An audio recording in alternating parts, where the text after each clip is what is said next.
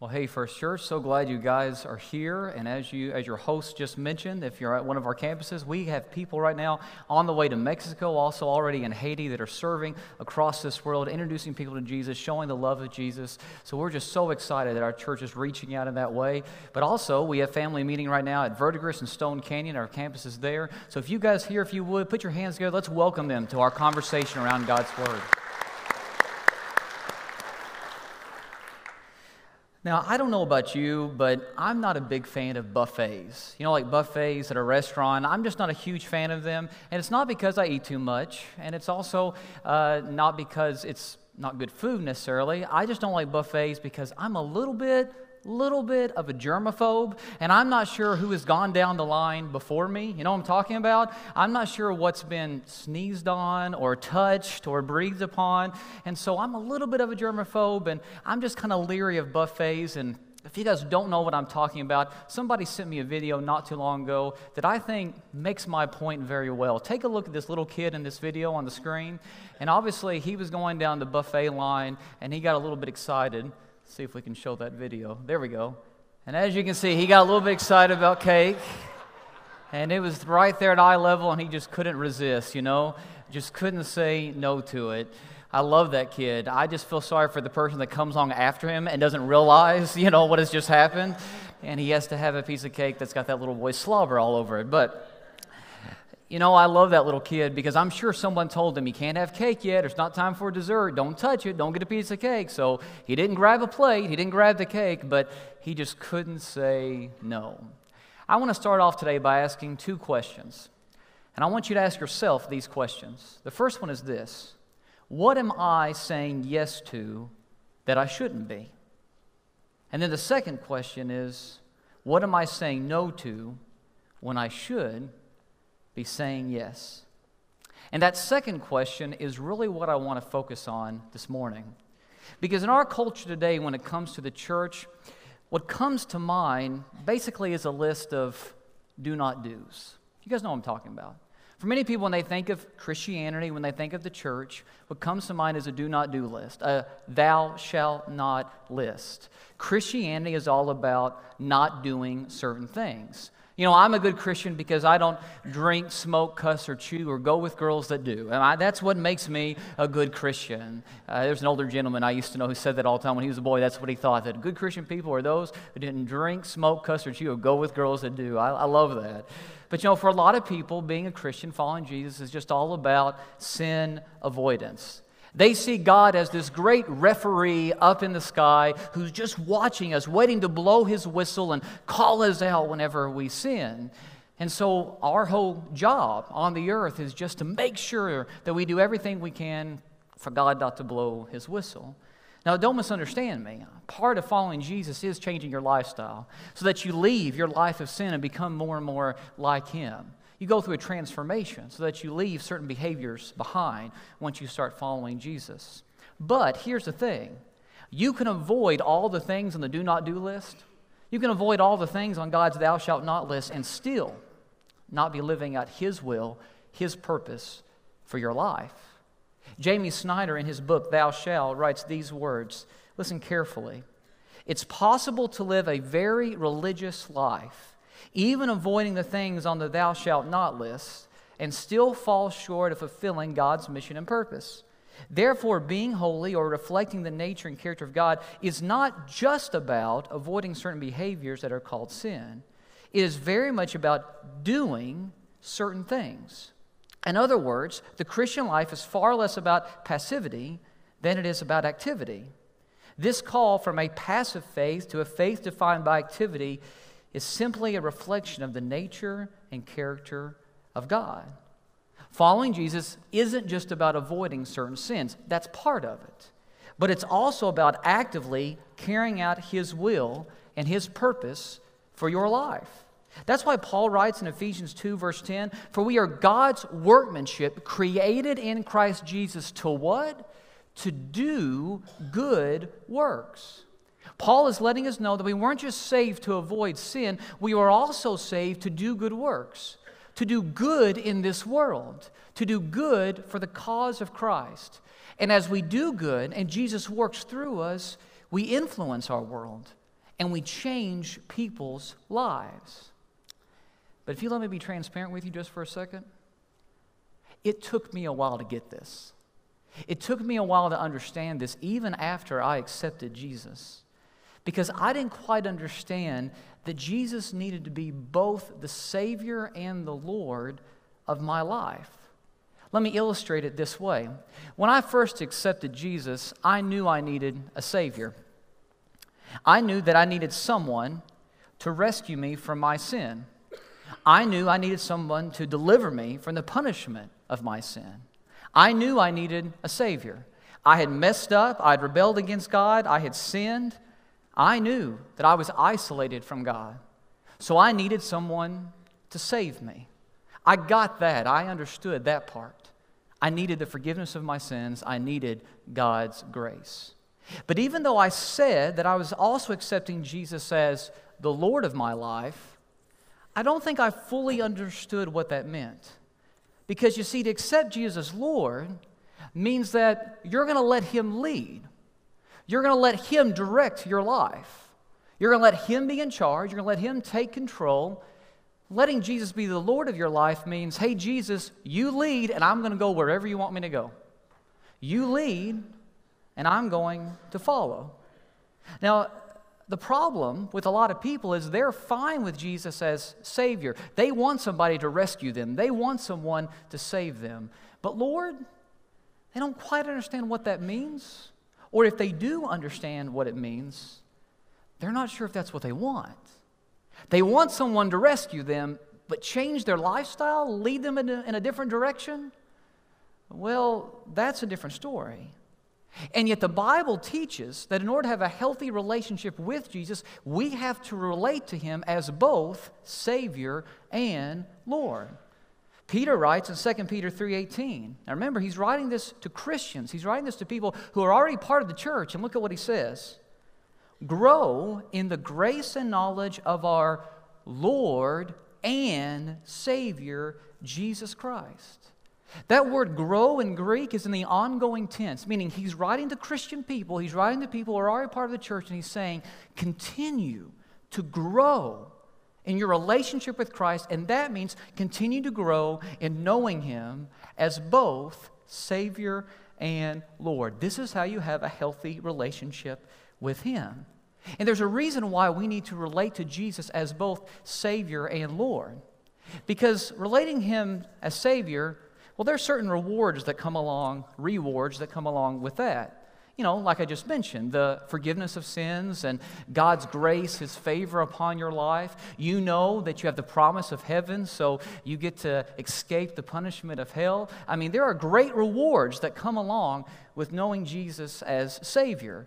And basically, what that means is we're saved from something. We're saved from sin. We're saved from the consequences and punishment of sin. We're saved from our isolation from God. We're saved from our isolation from God's people. We're saved from something. And when you really start to comprehend this and understand what all this means, it humbles you. It leads to humility to the point that they, you think, man, I don't, I don't deserve this. There's no way I could have ever done anything to earn this. This is a great gift from God. So it humbles your spirit. But then, as you accept Jesus as Lord or you relate to Him as Lord, you also understand that with that relationship comes responsibility. Not just reward, but also responsibility. In other words, Jesus' purpose becomes the purpose of your life. Jesus' plan becomes your plan, his mission becomes your mission. You're saved for something, not just from something, but also for something. You're saved for the purpose, as we just read a second ago, the purpose of carrying out good works, doing good for the sake of Christ in this world. We represent Him in this world. And so that makes us hungry because we understand what's at stake. When it comes to our family members, our friends, our neighbors, our coworkers, whoever, we understand what's at stake if we don't live out our responsibility. We know that people will remain isolated from God. People will continue to remain in their sin, continue to be broken, continue to go down a path that God doesn't want them to go down, continue to be headed towards a destiny that they don't want to be headed toward. We understand what's at stake, and so we're hungry. One, to allow the life that Jesus has given us to grow within us, but also to share it with others. When you understand Jesus as both Savior and Lord, when you relate to Him as both Savior and Lord, you understand you're here for a purpose. That God wants to work in you and through you to make a difference in this world, to make a difference in people's lives. In Matthew chapter 28, the Great Commission of Jesus is recorded. You've probably heard it before. Jesus says these words before he ascends into heaven, and he gives this commission to his apostles, the disciples, but they're to pass that on to us. And listen to what he says All authority in heaven and on earth has been given to me. Therefore, go and make disciples of all nations, baptizing them in the name of the Father and the Son and the Holy Spirit, teaching them to obey everything I have commanded you, and surely I am with you always to the very end of the age. Jesus says, All authority in heaven and on earth has been given to me. I mean, that's a boss statement. That's Jesus saying, I'm in charge. I'm in control. I'm the one that is holding the universe, the cosmos in my hands. That's a boss statement. And then after he says that, he says, Listen, this is what I want you to do. As the one who's in charge, this is what I want you to do go out and make disciples, make more followers, teach people how to live the life that I've given to you. In other words, Jesus here is saying, I want you to take the life I've multiplied in you and multiply it in others. Guys, that's why we're here. That's our responsibility. That's our job. That's our calling. Someone introduced me not too long ago to a website called You Only Had One Job. And basically, people post on this website pictures of others who failed at the one responsibility or the one task that they were given. Like, for instance, this picture of a football field. Someone was supposed to paint the logo at midfield of the team, but apparently, midfield is up for discussion in Minnesota because they missed the 50 yard line, if you can't tell. Or maybe this next picture of a back to school display. I mean, we want our kids to have pencils and crayons, but knives are a lot more fun. Uh, not really. Obviously, somebody failed big time. Or what about this door in front of a Target store? It plainly says at the very top, do not enter, but then right underneath it, enter only. I mean, what do they want you to do? Go in or not go in? The woman who posted this online said, I had no idea what to do. I stood there for hours wondering what to do. I'm not sure if she really did that, but that's what she said. You only had one job. See, Jesus has given us a simple job description, a single primary focus. We are to take the life that He's multiplied in us and multiply it in others. Jesus expects us to take the life that He's given us and give it away. Now, I don't know what comes to mind when you think of the church. When I say the church, what I'm talking about is not a building. And I'm not talking about some tradition of men or some organization or institution that's run by men. When I talk about the church, I'm talking about the community of faith, the community of believers that Jesus is the head of. And I don't know how you see the church, but I know how Jesus sees it. Jesus designed the church to be the greatest force for good on the face of the planet. We are God's chosen instrument for introducing the world to his love his grace, and His purpose. And Jesus has not only given us this responsibility, He expects us to carry it out.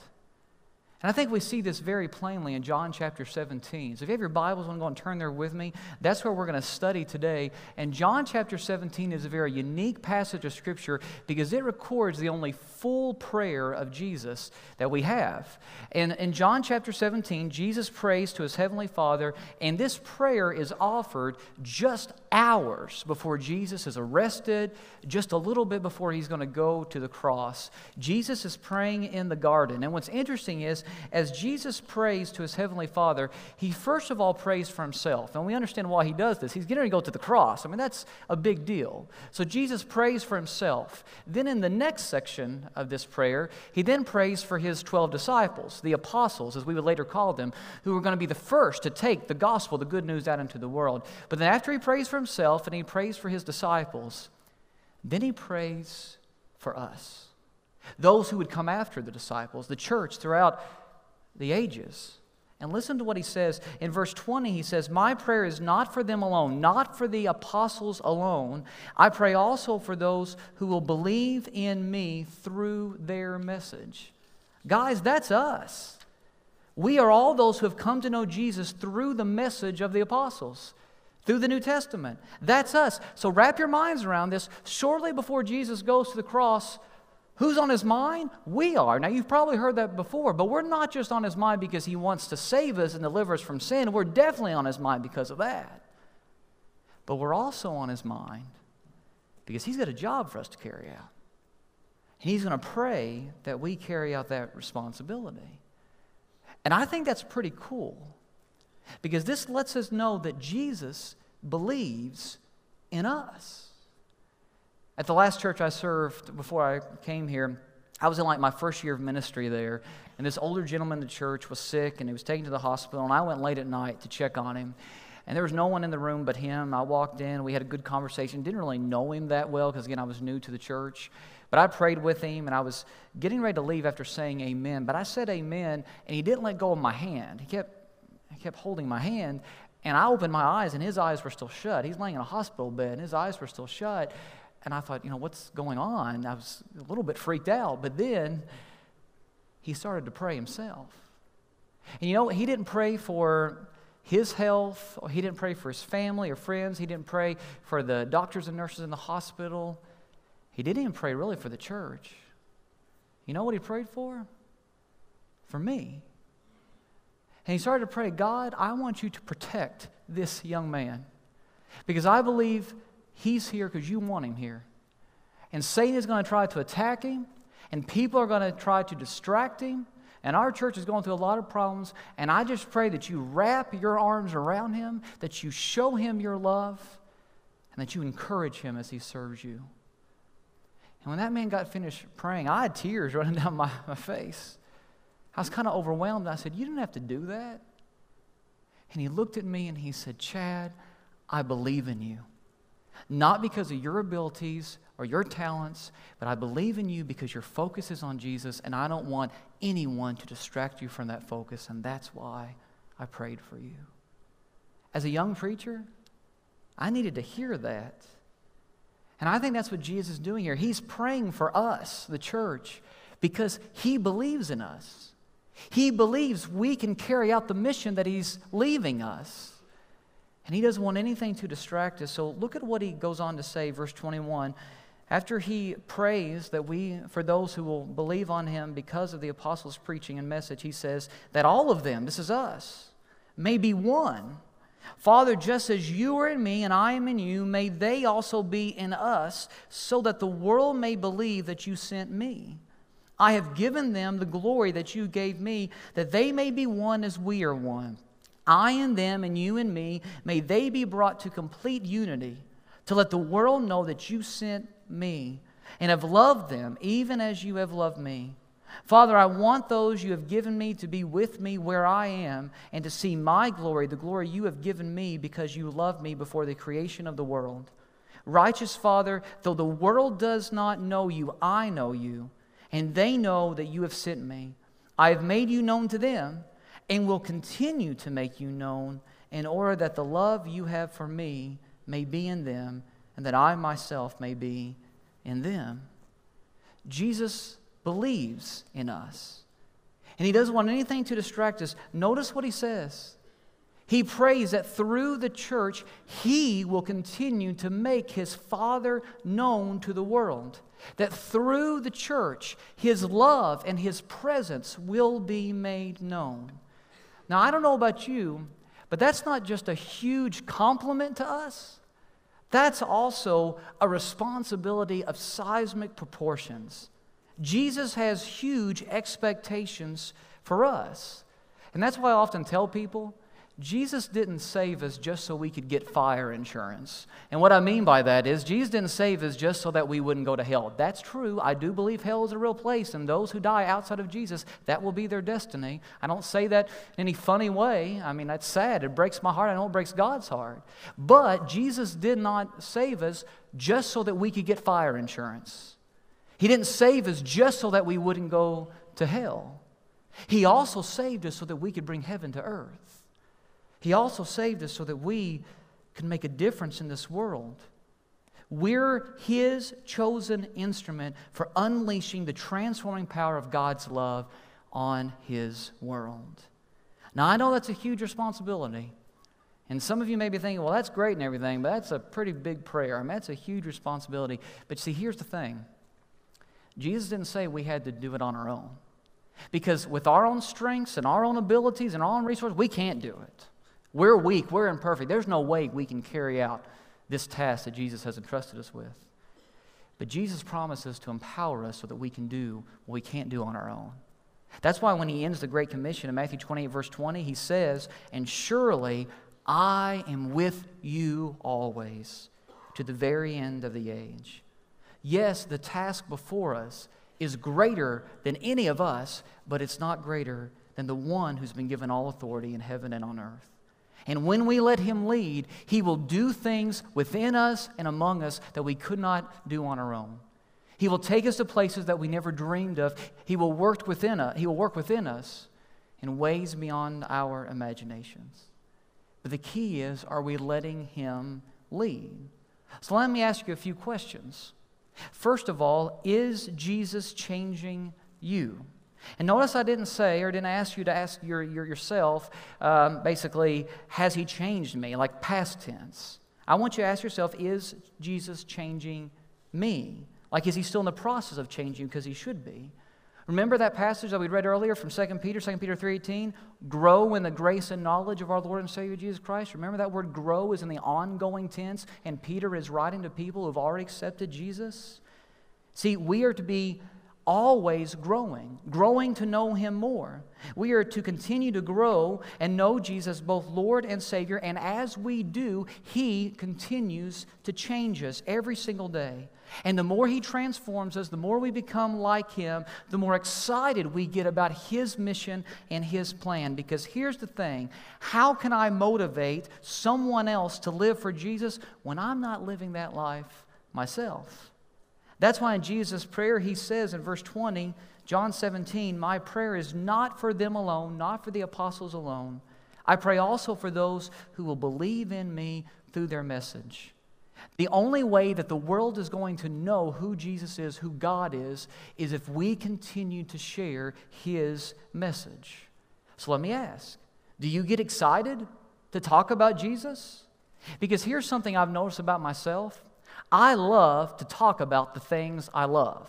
I'm not sure if you've noticed this already or not, but I love to talk about my family. You ask me about Allison or the kids, Alex or Eddie, I love to talk about my family. In fact, Allison was in a store here in Owasso just the other day, and somehow she started talking about being from Kentucky, and they said, Well, our new preacher's from Kentucky. And she's like, Well, I'm his wife. So they, uh, they met one another, and this person in the store was just like, Well, he talks about you guys all the time. There's a reason. I love my family. I love Allison. I love my kids. And so I don't have to make up things to say about them. You ask me about Allison or Alex and Addie, I can talk all day about them. That's why I mention them so much in sermons. You ask me about Kentucky basketball? I can, I can hold my own when it comes to talking about UK basketball. And by the way, we won yesterday going to the Sweet 16. I am pumped. You guys do not care, but that's all right. I'm excited, and I can't wait to see what they do. I love to talk about Kentucky basketball. And you know, in the earliest days of the church, Christians were really excited to talk about Jesus. So excited that in Acts chapter 4, some of the authorities come to them and say, You're not allowed to talk about Jesus anymore. In fact, if you talk about Jesus, we're going to punish you. You're going to get in big time trouble if you talk about Jesus. And you know how the early Christians responded in Acts 4, verse 20. As for us, we cannot help speaking about what we have seen and heard. Jesus was changing their lives, and because of that, they could not stop talking about him. And what's interesting is Jesus' earliest followers, they started out with the 12 disciples, then they grew to 120 in the upper room, then to 3,000 on the day of Pentecost when the church began. Shortly after that, their number grew to 5,000, and then by the end of the book of Acts, Jesus is being preached all over the world. Why? Because the early Christians were excited to talk about Jesus, and that excitement was contagious. And sometimes in the church, I think we have the mindset that in order to change the world, we need all these great programs and activities and events, and there's nothing wrong with any of that stuff. Those things can be great venues for showing somebody the love of God. But really, I believe the church is at its best when each individual member of the church is just so excited about Jesus they can't help but talk about him. And they share him one on one with the people they encounter on a daily basis. I've mentioned before that I had a weekend preaching ministry while I was in college, and while I was there for four years, I went to a funeral one day and I met this man. His name was Henry. I didn't know him that well, but come to find out, he had a family that went to the church where I was preaching. And so I introduced myself. And as soon as he found out I was the preacher of the church where his family went, he didn't, he didn't want anything to do with me. He hadn't been in church since he was a kid, and he didn't want anything to do with organized church. And so he was very cold to me. But then I noticed that he had a case pocket knife. He pulled out a knife for some reason and used it. And so I noticed his knife. And I said, Well, hey, you like case knives? I kind of like case knives too. Well, he just then opened up and he talked to me for like an hour about case pocket knives. I wasn't that interested in case knives, but still, he just kept talking about them. I was, like, Which ones do you have? And I'm like, Well, I only have like two or three. He said, I've got over a 100. He was a big collector. And so we started to talk about case knives. And that was it. I saw him about a week later and mentioned case knives again. He talked to me for another half an hour about case knives. I saw him again a little bit later, and we had another conversation about case knives. And all of a sudden, one Sunday, he showed up to church with his family. Hadn't been in church since he was a kid. He sat there through the whole service, the sermon, and afterwards, I made a beeline in his direction because I wanted to talk to him. And I walked up to him. You know what? After service, we stood there on the front porch of the church and we talked about case knives. And so then he went on. Came back the next Sunday and the next Sunday, next, and every, I kid you not, almost every single Sunday after church, we had a conversation about case knives. And then one Sunday, as we're talking on the front porch of the church, first about case knives, then he transitioned. You know, you said something in your sermon that I really liked. And he quoted something I said. So then I talked to him a little bit about Jesus. It was like 30 seconds worth, maybe. He went home.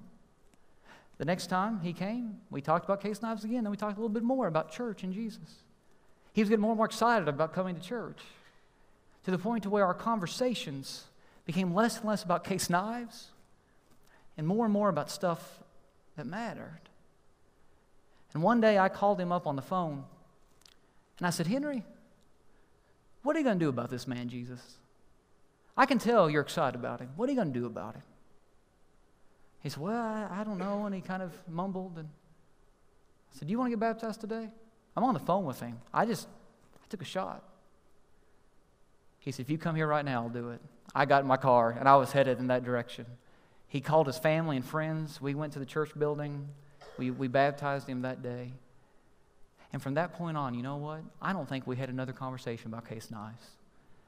He got so excited about Jesus. He was inviting his friends, he was inviting his family. And I found out later, I left that church, but I found out later he became a leader in that church. And he was a huge influence in that community. And I called him a couple years after that and talked to him. And he said, You know, Chad, if I had died and a preacher stood up and did my eulogy, you know, he'd probably talk about how I liked, I love my family and my different hobbies and stuff. But really, the only thing he would have said that I was passionate about would have been case knives. I'm like, yeah, I know. We had a bunch of conversations. I know. He said, but now if somebody stood and talked about me, they wouldn't even mention case knives, but they would talk about how passionate I am about Jesus. I could see such a change in his life. And I wonder this morning, do you need that change? We're not done. I've got a few more questions I want to ask you. But what's interesting is Henry told me that he just needed the opportunity. He just needed someone to give him the opportunity. So if you've been thinking about being baptized, keep in mind we're going to give you guys a great opportunity on Easter Sunday. Three o'clock on our patio, we're going to have water out there, and we're going to have a time that if anybody wants to come and get baptized, you're welcome to do so. We'll have staff and elders here, and we're looking forward to that day. Sometimes people just need an opportunity. And if you've been thinking about you need that opportunity, keep in mind what we're going to do here on Easter.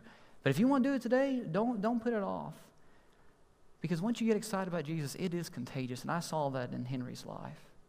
Another question I want you to ask yourself is this Who lives near me I can love? In John 17, verse 23, it says, I and them and you and me, Jesus says, may they be brought to complete unity to let the world know that you sent me and have loved them even as you have loved me. See, we're supposed to be sharing God's love with the world. But one thing I have to continually ask myself is how intentional am I about this? Because sometimes I know I pass by people who need to experience God's love because I'm simply not paying attention.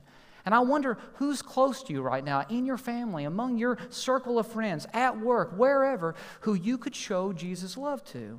Now, I know the people closest to us sometimes are hard to love uh, because they know us and they see us every day. But this is what I always tell myself God doesn't love me because I'm easy, for, because I'm easy to love. He loves me because I need to be loved. There are people around you right now who need to be loved. We're not called to fix people, Jesus does that. We're just called to introduce people to Him so that He can come into their lives. We're just called to love people, show people His love, and be intentional about that. So it's getting warm outside. The next time you grill out, invite some of your neighbors over. I'm not saying get them there, feed them, and then you have them trapped, and so you then force Jesus on them. I'm not saying that.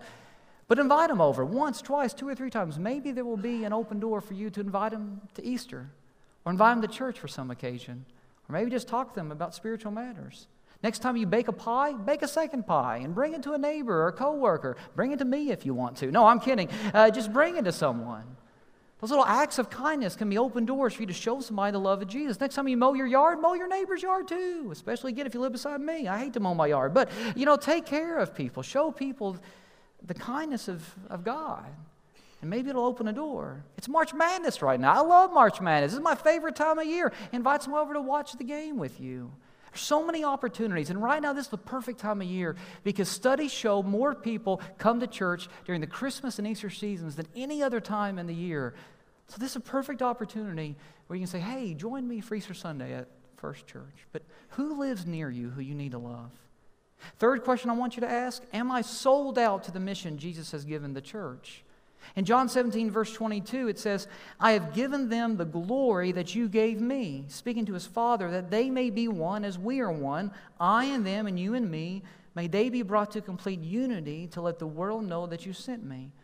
Jesus prays for his church to be one, to be unified to have the same vision, to have the same purpose, to be working for the same cause. And when the church is unified, it is an unstoppable force. And I want you to notice something about Jesus' words. Jesus implies here that the salvation of the world is dependent upon the church being unified in his purpose. See, sadly, many Christians in our culture, they see the church as just something extra, as like an appendix. You know, I can, I can worship God on my own. I don't need the church. The Bible teaches the exact opposite. The Bible teaches that the church is crucial to God's plan for this world. And I think that's why Satan wants to keep us divided. That's why Satan wants to keep us fighting. That's why Satan wants to keep us arguing and complaining. Because Jesus says in Luke 11 17, a house divided against itself will fall. When we come to church and we push our own personal agendas and opinions, we hold the church back from accomplishing what God is calling us to accomplish. God wants us, you and me, First Church, to be a church that rallies around His vision for the church, that's sold out to His mission of doing whatever it takes to multiply in others the life that He has multiplied in us. And then the last question I want you to ask is Am I ever guilty of limiting God? Verse 21, Jesus says, Father, just as you are in me and I am in you, may they also be in us, so that the world may believe that you have sent me. Did you get that? Jesus praying for the entire world here. This is a seismic prayer. This is a huge prayer. It's a big prayer. He wants the entire world to come and know him, no one left out. And he gives that responsibility, he entrusts that responsibility to us. He has great expectations for us. He believes the church can make a difference of seismic proportions in his world. And let me make it a little bit more personal. Jesus believes in First Church. He believes that First Church can make a difference of seismic proportions in northeast Oklahoma throughout the 918. And let me make it even more personal. He believes in you and he believes in me. He believes that you can make a difference of seismic proportions in the life of your neighbor, in the life of your family member, in the life of your coworker, in the life of your teammate in the life of your peer in school. See, sometimes I think the church is unable to carry out the plan that God wants it to carry out? Because our faith is too small. We pray too small. We limit God and we just do what we can do within our own abilities, within our own strength. And we don't trust Him to use us in ways beyond our own resources. Andrew Murray once wrote Beware in your prayers above everything of limiting God. Remember that God, the one who holds the cosmos in his hands, he has the desire and passion to partner with you and with me to change the world. And if he's on our side, as Paul writes, who can stand against us? My family, they love going to the zoo. Back when I lived in Kentucky, there were two zoos that were within an hour of us, and we would go visit those zoos. Here, there's a zoo just right down the road, like 15 minutes in Tulsa, and we love it. Uh, so far, I've only been with them once, but Allison's been with the kids several times to the zoo. You know, she gets to go during the week where I'm, you know, working, but I'm not bitter or anything. But still, uh, my family, they love the, the zoo. She works. She works a lot. I don't want to say anything bad about her. But back in Kentucky, I would go with them a couple times to the zoo, you know, whenever I could. But they went a lot more than I did. And but the first time that they went to the zoo, uh, you know, last year, when the season first opened, I went with them, and I was so excited because I love spending time with my kids, love spending time with Allison. And so we're going to the zoo, and we came up to the elephant exhibit. And some of you know about me. For some reason, I love elephants. I don't know why. I don't know because they're just so big and huge and massive. I'm not sure why, but I just like the elephants. I think they're pretty cool. I can just stand there and watch them forever. And so we were coming up on the elephant exhibit, and I've got Alex by the hand, and Allison has Addie, and all of a sudden he stops. And I was like, Come on, buddy, we're going to see the elephants.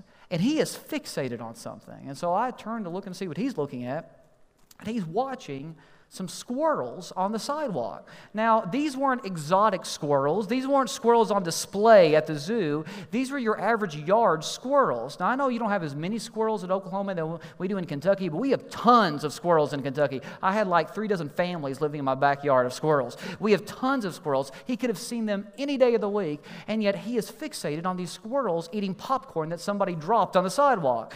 And he's just watching them. I'm like, hey, buddy, come on, we're going to go see the elephants. He said, wait a second, let me look at these squirrels. I'm like, no, no, we're going to go see the elephants. He goes, Daddy, I can see elephants anytime. I was like, what? He's like, on TV, I can see elephants anytime. I was like, yeah, but they're here, they're alive. I've paid money for you to be here. Come on, let's go see these elephants. It's like, Daddy, I want to watch the squirrels. And eventually, I had to pick him up and carry him to go see the squirrels. May not, I mean, go see the elephants, sorry. He was seeing the squirrels. Maybe not have been, maybe it wasn't my best, you know, a moment as a parent, but I'm thinking here, I paid for you to see elephants, not squirrels. And so I was going to make sure that we went and saw the elephant exhibit.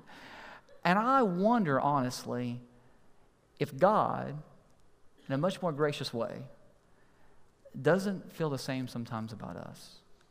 He looks at what the church is doing and says, Yeah, it's great. You guys are active and you're meeting.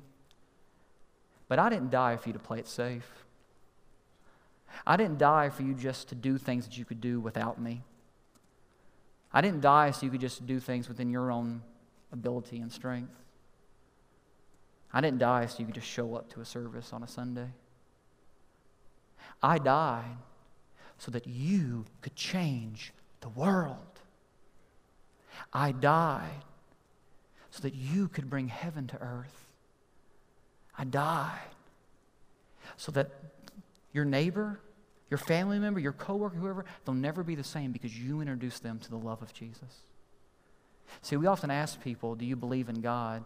I think sometimes we need to ask, Do you believe God believes in you? Because He does. And I think sometimes He's saying, I paid for you to see elephants, not squirrels.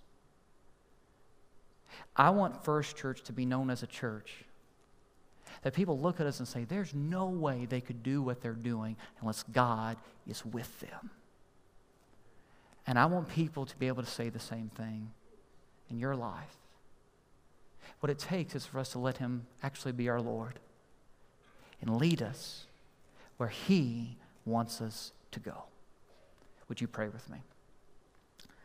Father, we are so grateful for this time we've had to meet together as your people. And we just pray that we will live with you as Lord. That wherever you say go, we will go. Wherever you lead, we will follow. And Father, I just pray that if there's anyone in this room today that needs to follow you into a relationship with Jesus, they will come and talk to us about that. Maybe something that they need to keep thinking about. Keep thinking about it. We're two weeks away from Easter. Maybe that'll be the day, on the day we celebrate the resurrection of Jesus, that they're resurrected and they come to saving faith in Him. Father, I just pray for this church. And I pray that we will be a church that doesn't get fixated on squirrels, but that goes and sees the elephants, that does things that only you can take credit for. I lift up this prayer in the name of Jesus. Amen.